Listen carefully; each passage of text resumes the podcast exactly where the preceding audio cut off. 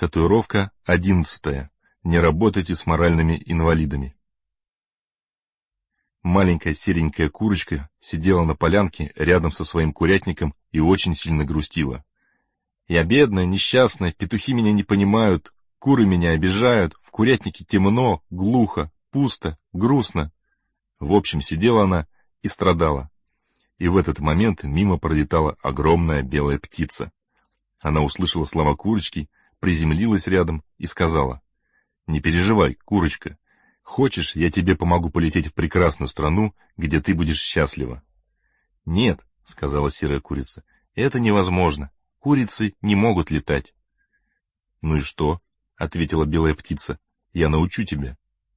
«Нет», — сказала серая курица, — «у меня слишком маленькие крылья для этого». «Не переживай», — промолвила белая птица. «Хочешь, я посажу тебя себе на спину и мы полетим вместе. — Нет, — вздохнула серая курица, — я прилечу туда, и мне негде будет жить.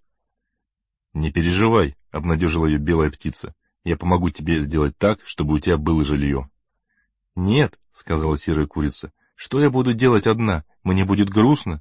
— Не переживай, — улыбнулась белая птица, — я помогу тебе найти петушка.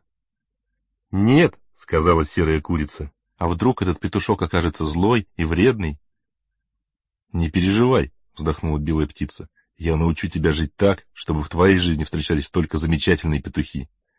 «Нет», — сказала серая курица, — «таких петухов не бывает на свете». «Да пошла ты в жопу!» — заорала белая птица, распустила огромные крылья и улетела. Современный фольклор.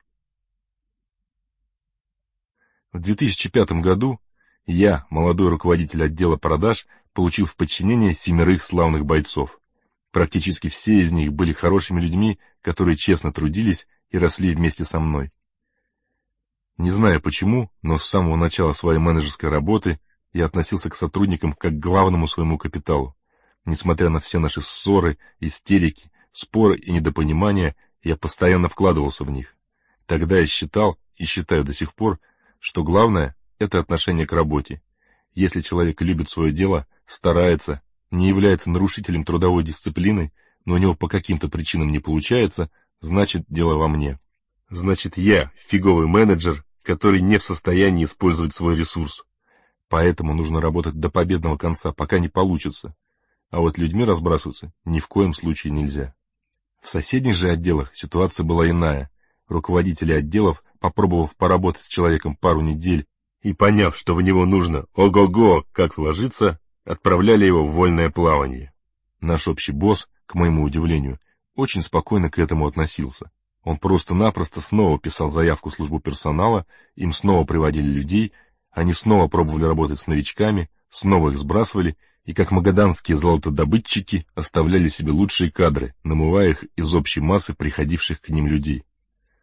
В конце концов, их стратегия оказывалась более выигрышной. Они были окружены образованными, талантливыми людьми, тогда как мне, кроме крепкой команды единомышленников, хвастаться было нечем. Ни один из моих бойцов не излучал света своей харизмой, не отражал пули и даже ни разу не выигрывал арбитражный процесс. Это были обыкновенные, хорошие люди. К слову сказать, глядя на то, как раз в две недели моим коллегам приводят новых сотрудников, я копил обиду на своего руководителя. Почему я работаю с одним боевым составом уже семь месяцев, а для моего отдела еще ни разу не проводили собеседование. Я пошел к своему шефу и попросил и для меня тоже организовать подбор. И шеф дал добро. Тогда я думал, что, сохранив свой основной костяк, попробую поработать, как и мои коллеги, на вымывание. Была назначена дата собеседования, которого я с нетерпением ждал. Когда она подошла, утром я в праздничном настроении пришел на работу. Еще бы! Впервые за семь месяцев у меня будет возможность выбрать себе нового человека. Но что-то сразу пошло не так. Сначала я узнал, что заболел наш HR-специалист, и собеседование придется проводить мне самому. Ничего страшного, подумал я, представляя в розовых мечтах, как буду устраивать кастинг среди образованных, загорелых молодых людей, выбирая лучших из лучших. Потом мне позвонили и сказали, что пришел один человек. По пути к аудитории, где планировалось собеседование, я все еще надеялся, что этот один соискатель высокоинтеллигентная блондинка с пышной грудью, зелеными глазами, филологическим образованием и хваткой Маргарет Тэтчер. Когда дверь распахнулась, все мои мечты схлопнулись до размера игольного ушка. В аудитории сидел Максим. Маленький, лохматый, чумазый, худой, сгорбленный парнишка, который с интересом рассматривал место, в которое попал. Но «Ну ничего, — подумал я. Вдруг он умный, как Перельман, или отважный, как Рэмбо. И начал рассказывать ему про вакансию, которую мы предлагаем. Через пять минут Максим молча встал и пошел к выходу. — Вы куда? — спрашиваю. — Я что-то не понял в вашем объявлении. Я ищу работу курьера, а в продажах работать не хочу. Здесь нужно сказать, что Максим не годился на работу переговорщика. Он не подходил ни под один из известных мне критериев. Он вообще не подходил нам. Но, находясь в состоянии кадрового дефицита в течение семи месяцев и представив себе лицо моего руководителя, который будет говорить, что я не использовал свой шанс и никого к себе не взял, я за Максима зацепился. Я начал уговаривать его, рассказывал ему, как классно может измениться его судьба, каких высот он может достичь, как у него начнется другая жизнь, но Максим стоял на своем. «Это тяжелая работа, я хочу быть курьером». Тогда я попросил его дать мне шанс изменить его жизнь и пообещал, что лично отвечаю за его развитие. Через 10 дней после обучения Максима приняли на работу. И я начал им заниматься. Сначала я заставил его начать бриться, стричь ногти и ходить в деловом костюме. Он плохо выглядел, и его не любили клиенты. Он был нелюдим и не умел нормально разговаривать. Он был физически слаб и быстро уставал. Но мы занимались с утра до ночи. Единственные перерывы случались только в те моменты, когда он уезжал к клиентам. Продавать не получалось, и Максим постоянно ныл. Я же говорил, что это не мое. Я не хочу, не могу, не буду. Я железобетонно стоял на своем и искренне верил, что человека можно изменить, даже если он сам не желает изменяться. Наша с Максимом жизнь проходила в невероятной борьбе. Я боролся за его будущее и за его успех, сам себе порой напоминая тренера бейсбольной команды из голливудских фильмов, а Максим боролся со мной. Помню, в тот момент у нас вышел замечательный рекламный материал для клиентов. 29 логических причин, по которым вам нужно работать с нами. Мы сидели с Максимом до 23 часов на работе, я ходил вокруг него, азартно размахивал руками и рассказывал, как правильно работать с этим материалом, как правильно его позиционировать, как легко будет продавать, если мы грамотно встроим его в переговоры. В офисе было темно, многие наши коллеги уже сладко спали, а мы придумывали все новые и новые сценарии работы с клиентами.